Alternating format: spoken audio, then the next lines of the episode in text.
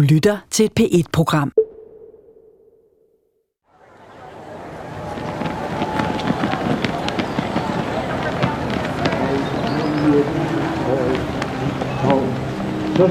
Dannebrugsflagene svejer i luften, og ca. 50.000 mennesker fejrer, at Sønderjylland er kommet tilbage til Danmark. Her til genforeningsfesten skulle H.B. Hansen have holdt festtalen. Men nu står han blandt publikum og lytter til en anden mand. Hovedarkitekten bag den nye grænse er blevet forvist til tilskuerrækkerne. Hvad har han tænkt, imens han har stået der og lyttet? Har han været bitter over, at en anden mand har taget hans spotlight?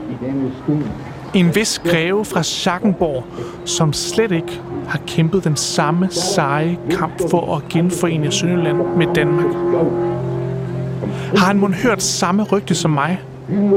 At det er kongen, som står bag det her, og at det er ham, der har forsøgt at få H.P. Hansen ned med nakken. Det giver vi dig håndslag på, kong Christian. Ære jer den råber, vi er samlede. Han har jo været parat til at gøre øh, hvad som helst. En ny tid er nu ved at opringe. Den vil stille os over for store opgaver. Hvis de ikke havde bakket op, så var der jo ikke blevet nogen genforening. Han er, er gået i glemmebogen, men det er jo altså øh, dybt øh, ufortjent.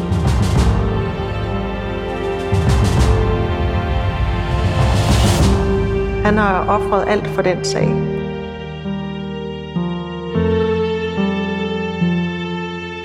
Ikonet ingen husker. Fjerde afsnit. Ude i kulden. Der er noget galt i Danmark. De vil mølle melder hele helvede til. Du, du, du, du, du. Tilgiv mig, men når jeg kører forbi Dybelmølle, så får jeg virkelig lyst til at synge John Mogensens klassiker. Havde jeg været sønderjyde, ligesom min kæreste, som sidder bag rattet, så havde jeg nok tænkt på krigen i 1864, hvor den her landsdel blev tabt til Preussen. Men jeg er fra Viborg, og altså midtjyde, og det er danstopmelodien, som jeg forbinder stedet med. Jeg kan ikke rigtig mere sangen gennem Nej. men jeg er heldigvis blevet klogere. Der er noget galt i Danmark, dybel mølle melder hele helvede til. Og jeg ved fra forfatteren Linda Lassen, at det går helt af helvede til for H.P. Hansen her ved Dybel for præcis 100 år siden.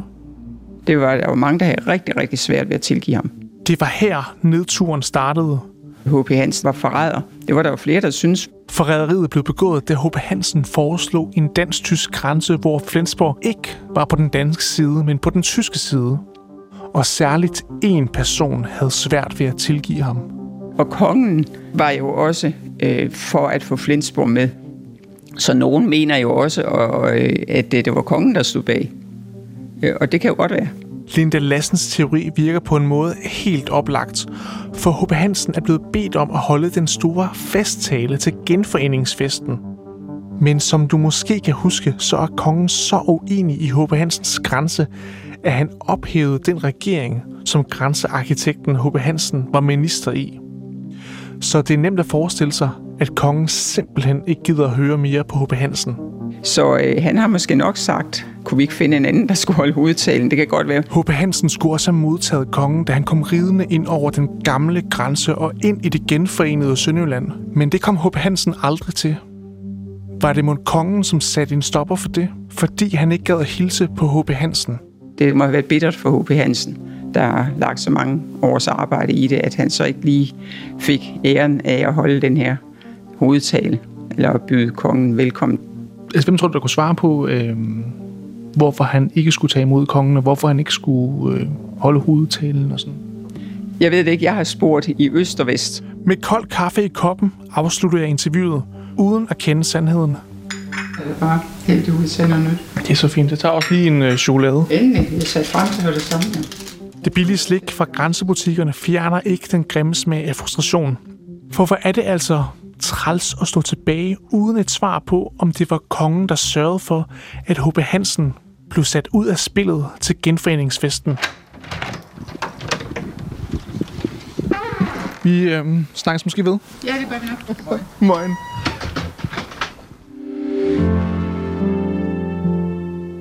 Tilbage på redaktionen starter jeg forfra, og lidt optimistisk, der spørger jeg internettet, hvem der kan stå bag. Jeg bilder mig ind, at Googles søgemaskine pludselig kan finde de svar, som Linde Lassen har let efter i overvis. Og når jeg er så desperat, så er det nok fordi, at jeg vil finde svaret. For H.P. Hansen har brugt et helt liv på at skrive Danmarks historie, og så har nogen forsøgt at skrive ham ud af fortællingen. Det synes jeg ikke er helt fair over for en mand, som har tilbragt måneder og år på afstand af sine egne børn, når han i Berlin har kæmpet for, at sønderjyderne kunne leve med deres børn, uden at frygte den tyske undertrykkelse. Med andre ord, han har givet afkald på hverdagen sammen med kone og børn i en større sags tjeneste, fortæller datteren Ingeborg. Hele julen, det overlå mor til ham. Så kan vi sige, var det fordi vi børn ikke måtte mærke, at vores far aldrig var hjemme. Det var det måske. Så jeg føler, at jeg er nødt til at finde et svar på, om det virkelig var kongen, som var med til at fjerne H.P. Hansen fra rampelyset og vores erindring. Det skylder jeg ham, nu hvor jeg allerede har lært så meget om ham. Men jeg finder ingen royale hævnmotiver på nettet. Til gengæld falder jeg over noget andet. Det er et billede af en mand, som står hævet over folkemængden. Billedet er 100 år gammelt og taget til genforeningsfesten. Manden på talerstolen er H.P. Hansen. Men kan det virkelig passe? Han blev jo vraget som festtaler. Jeg kigger efter mange gange og dobbelttjekker. Men den er god nok. Jeg kan kende ham på overskægget. Væbnet med nye spørgsmål og køremusik sætter jeg kursen mod Roskilde, hvor forfatteren Pernille Jul efter scenen skulle vide noget, som jeg ikke ved. Sinde med vinde Tager jeg se en gang Er du tumpe det køn i Sønderjylland Vi er alle først Forhåbentlig kan hun svare på, hvorfor H.P. Hansen pludselig står der på talerstolen. Nogle af de andre talere, de, de nægtede at gennemføre, hvis ikke at H.P. Hansen han blev sat på talerlisten igen. Okay. Så, så det endte med, at han, han kom. Men det var ikke som hovedtaler. Så han ender altså på talerstolen, fordi der er en gruppe, som støtter ham og truer med at boykotte festlighederne, hvis ikke H.P. Hansen får lov til at tale. Men han var stadig nedtonet til et lille intermezzo i det officielle program til genforeningsfesten. Han var givetvis selv været skuffet over det forløbet op til, men øh, han var 100% parat til at holde en supertale øh, for alle de mange tusind fremmødte. Men hvis jeg ser godt efter på det sort-hvide fotografi, så ser jeg noget mystisk. Store dele af tilhørende står med ryggen til deres sønderjyske førstemand. Hvorfor i alverden gør de det?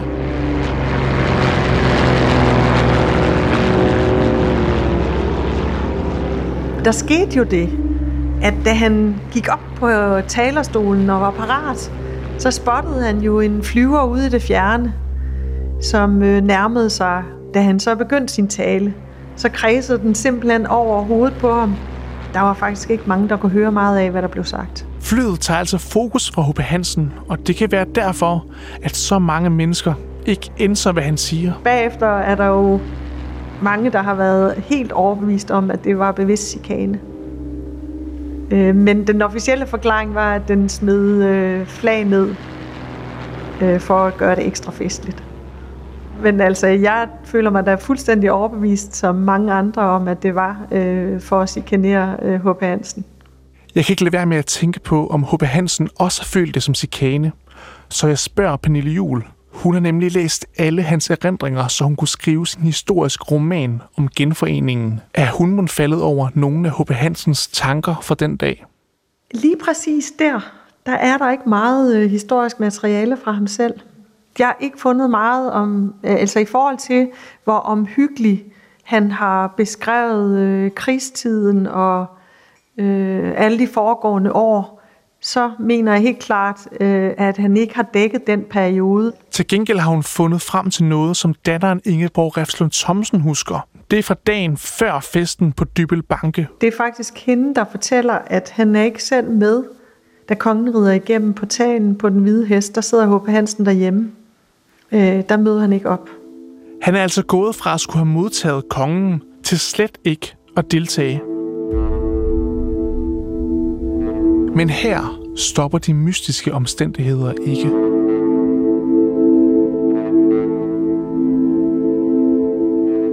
I forbindelse med festlighederne møder han kollegaer, som siger, at vi ses øh, senere. Og han bliver lidt forvirret og tænker, hvad? Gør vi det? Det viser sig så, at øh, der er ret mange andre prominente, vigtige personer, som er inviteret til tafel hos kongen. Men H.P. Hansen er ikke inviteret.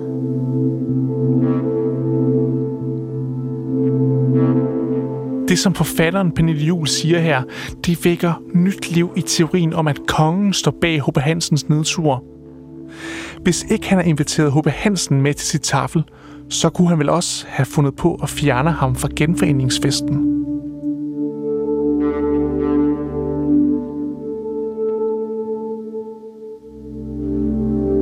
Hjemme i Åben Rå går jeg på jagt efter gamle interviews i DR's arkiver. Måske er der nogle stemmer fra fortiden, som ved noget om kongens rolle i alt det her.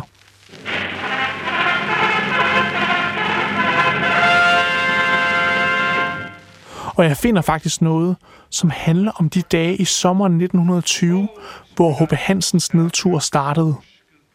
Det er desværre bare ikke lige det, som jeg havde håbet. Frem imod Dybbelbanke styrer kong Christian sin hest.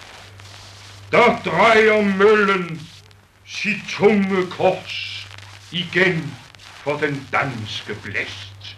Fortæller stemmen er fra en gammel udsendelse, som hylder kongen på den hvide hest.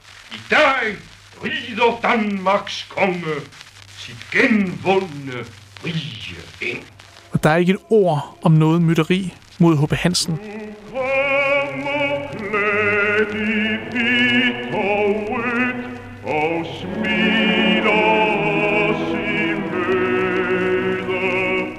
Jeg har brugt så mange timer på at udforske H.P. Hansens liv, så det føles som et nederlag at forlade hans historie uden at kende svaret på, om det virkelig var kongen, der skaffede ham af vejen.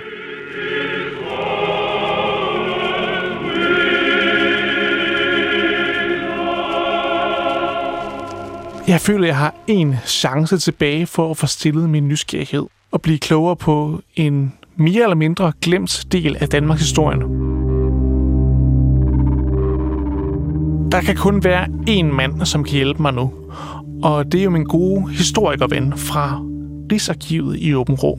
Hadet mod H.P. Hansen, det var altså en, en, en faktor øh, for mange der i, i genforeningsdagene. Og det viser sig, at forskningslederen Hans Jules Hansen faktisk kender svaret, men det svar kan jeg næsten ikke tro på. Vi har ikke nogen øh, belæg for, at det er kongen, som har ønsket, at det var en anden end H.P. Hansen. Men har kongen så slet ikke haft en finger med i spillet? Det øh, er ikke umiddelbart øh, noget, vi kan få belyst i kilderne. Altså, vi har haft adgang til Christian den 10. Øh, politiske dagbøger, og der er, han, der er det ikke nævnt, at øh, han skulle have bedt H.P. Hansen om at trække sig. Det er overhovedet heller ikke øh, uvilje mod H.P. Hansen i, i dagbogen. Hvem står så bag? Det var jo oprindeligt aftalt, at H.P. Hansen skulle byde kong Christian 10. velkommen, når han red over grænsen på sin hvide hest op ved Christiansfeldt. Det var det derværende amtsråd i Haderslev, som havde bedt H.P. Hansen om at gøre det, og det har han så sagt ja til. Men øh, så sker det det, at øh, Flensborg-folkene jo øh, hører om det og bliver sure og kritiserer, at øh, H.P. Hansen skal byde kongen øh, velkommen. Og det får den øverste danske embedsmand i Sønderjylland, Viggo Hårlev, til at skrive ind. Han øh, henvender sig så til H.P. Hansen og opfordrer ham til at trække sig tilbage, som den, der skal byde Christian 10. velkommen. Og øh, det gør H.P. Hansen så, fordi han er, jo, han, er jo ikke blevet, han er jo ikke selv bedt om at komme til det. Og nu hvor embedsmanden Hårlev er i gang, så kan han jo lige så godt fortsætte. Hårlev der øh, beder så også om, at H.P. Hansen trækker sig tilbage som taler på genforeningsfesten i Dybbel Skanser, som skal finde sted dagen efter kongen er reddet over grænsen. Og jamen, øh, det gør H.P. Hansen så også. Det virker som om, at H.P. Hansen bare gør, hvad der bliver sagt. Og det undrer mig, hvordan han ja, bare nikker med hovedet og siger, det skal jeg nok. Han har jo trods alt arbejdet for genforeningen mere end nogen anden. Øh, så vidt vi ved, så var Hårløv øh, enig med H.P. Hansen i grænsespørgsmålet. Øh, han forudså måske ballade, hvis H.P. Hansen kom til at byde kongen velkommen og kom til at tale på døbel. Og det ville jo ikke tage sig så godt ud, når nu kongen øh, kom. Og, og det måske var det, det var hans bevæggrund til at få H.P. Hansen til at, at trække sig. Det, det er min tolkning af det. Men der er stadig én ting, som jeg ikke forstår. Og det er det fly, som pludselig er i luften, da H.P. Hansen skal tale. Bagefter er der jo mange, der har været helt overbevist om, at det var bevidst chikane. Hvem står bag det? Var det virkelig chikane, som forfatteren Pernille Jul har hørt? Hans tale bliver øh, forstyrret af en flyver, øh, som kredser rundt over festen og smider et øh, Dannebrogs-flag ned over forsamlingen. Øh, men det var næppe tænkt som chikane mod H.P. Hansen, øh, fordi det var Dagbladet Politikken, som stod bagved. Hans Schulz Hansen fortæller mig, at avisen dengang bakkede op om H.P. Hansens grænsepolitik. Øh, det var snarere sådan et, et form for øh, privat øh, eventmageri øh, i tilknytning til festen. Det lyder snarere som dårlig timing fra, øh, fra Dagbladet Politikken. Øh, det kan vi vist godt sige ja til. Myten om det terroriserende fly er altså nu fjernet fra ligningen, og kongen lader os til at være uden skyld. Alligevel så er begivenhederne ved genforeningsfesten starten på, at H.P. Hansen glider ud af vores kollektive bevidsthed i Danmark. Kun i Sønderjylland har han været bevaret i folks minder. Også i den store sønderjyske familie, som forfatteren Pernille Jul er født ind i. Altså min, min mor øh, har berettet om, at bare i hendes hjem i Aril, øh, snakkede hendes mor, hver gang der blev talt om H.P. Hansen, var det jo med andagt i stemmen. Altså, man var klar over, at han havde jo givet hele sit hjerteblod og kæmpet i de her 40 år. Men det er efterhånden længe siden, og nu er det kun stemmer fra fortiden, som husker ham. De lys, der går i her, hans øjne. Og han var jo lys i sindet, ellers havde han jo ikke kunnet stå i alt det, han stod livet igennem. H.P. Hansen gik ind for sine meninger, og dem holdt han ved, og dem øh, kæmpede han for. Alt var hans pædagog, det var jo rigtigt. Han var et stort menneske, han snakkede ikke nedsættende om sin modstander, hverken tyskere eller i sin egen læge. Det gør han ikke. Stemmerne er fra en næsten 60 år gammel udsendelse, der markerede den dag, H.P. Hansen ville være fyldt 100 år. I dag er der mere stille omkring H.P. Hansen. Han er reduceret til en statue i byen. Og folk går forbi uden rigtig at lægge mærke til ham. Lige indtil den dag, hvor han pludselig er væk. Okay, så lige midt i morgenmaden, der er du ringet op og fået et tip om, at øh, H.P. Hansen-statuen er ved at blive flyttet, og jeg har ellers en fridag i dag, men det skal jeg da ned og se, om det virkelig er rigtigt. Så på med skoene. Statuen er hugget i Bornholms granit og har siden 1947 ikke lige været sådan at flytte på.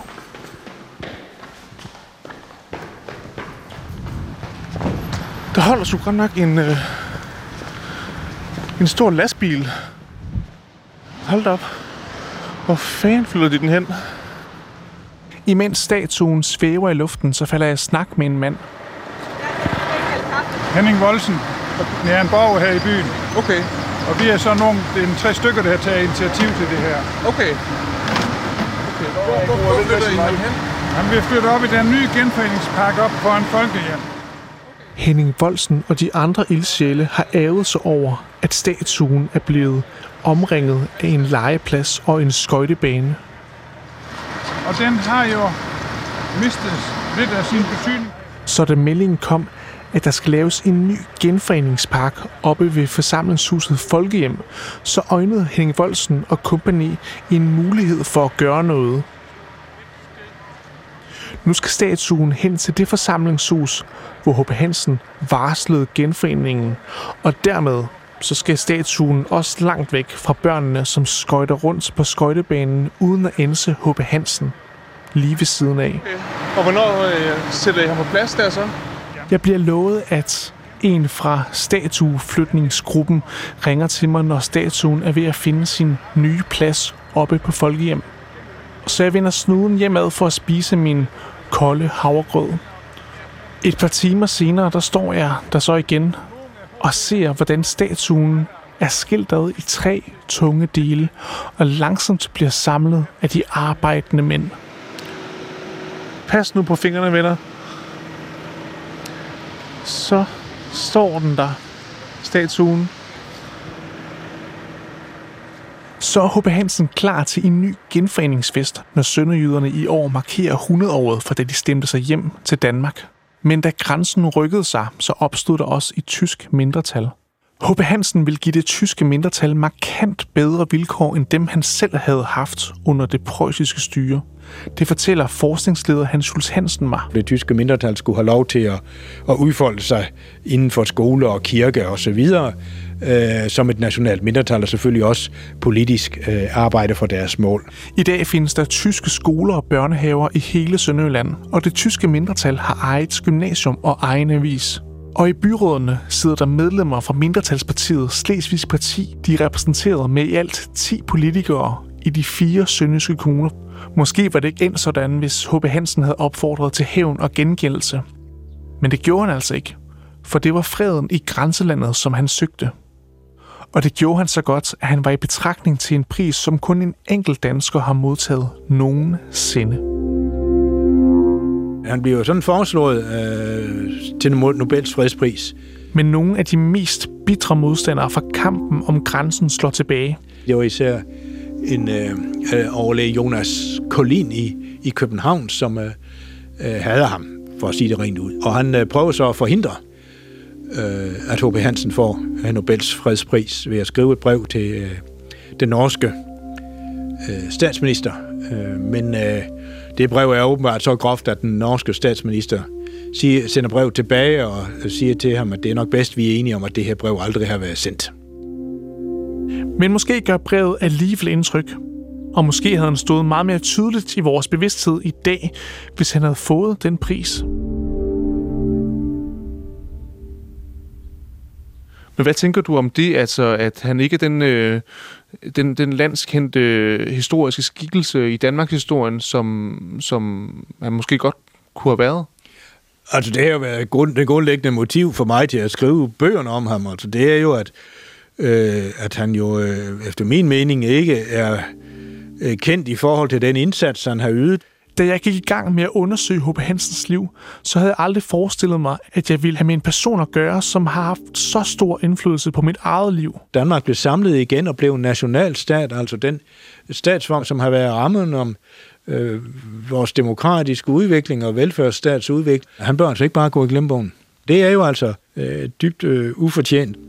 Forfatteren Linda Lassen er enig, for der er allerede alt for mange, som vi ikke husker navnene på hver gang de råbte, kejseren skal leve i kirkerne eller sådan noget, ikke, så kom der lige pludselig nogle hosteanfald ned fra bagerste række, fordi der var nogle drenge, der godt vidste, at det var deres lille protest mod kejseren. Ikke? Og det er ikke for at tage noget af æren fra H.P. Hansen, vel, men at det er for at, at også sige, at, øh, at alle dem, der boede hernede, de har simpelthen øh, gjort et stort stykke arbejde ved at holde ud. H.P. Hansen stod i spidsen, og det, og det var rigtig godt, og han var fremragende. Øh, men ingenting bliver jo til noget, hvis de almindelige mennesker øh, ikke bakker op. Men det blev til noget.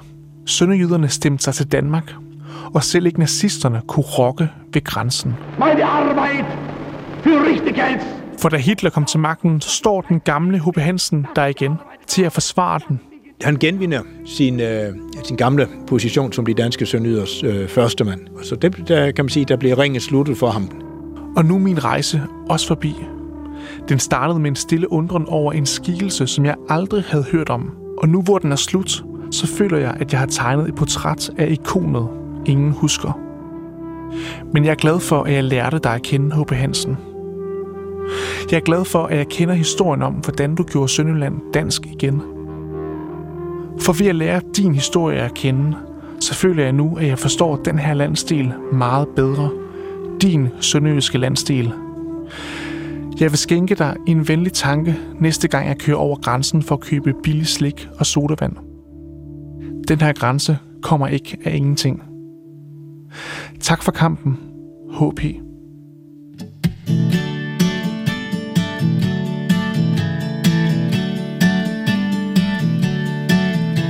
Hvor kommer jeg fra? Ja, nu skal du høre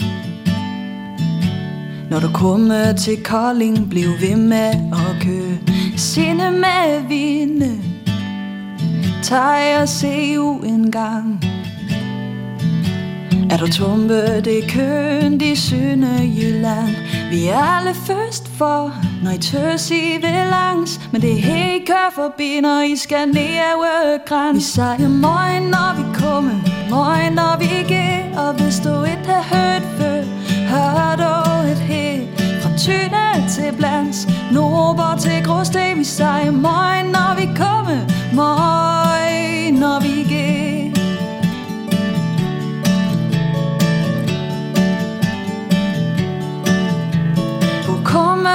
Fra er alle i tvivl. Man kan kun høre hjem et sted i liv At lukke øjnene Gik frem og tilbage Og smil for mig selv til min barndomsskær Vi sagde morgen når vi kommer, morgen når vi går Og hvis du ikke har hørt før, hør du et helt Fra Tynde til Blands, Nordborg til Gråsten. Vi sagde morgen når vi kommer, morgen når vi går Idé og tilrettelæggelse stod jeg for. Mit navn er Niklas Møller Jørgensen. Klip og lyddesign er lavet af Mikkel Reschat Holm. Redaktør er Anne Skjerning, og Jens Konrad er programansvarlig. Du kan høre leve så snart er jeg hjem For jeg er du dansk sprog, du er min mors stemme Vi siger morgen, når vi kommer, morgen, når vi går Og hvis du ikke har hørt før, hør du et helt tynde til Blands, Nober til Gråsten i sig. Morgen, når vi kommer, morgen, når vi går Når vi går mm, Vi siger når vi kommer, morgen, når vi går Vi siger når vi kommer, morgen, når vi går Vi siger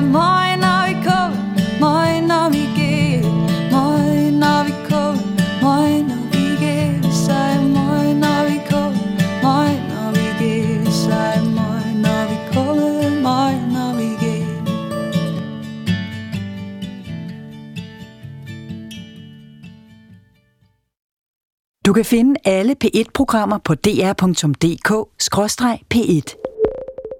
Det giver mening.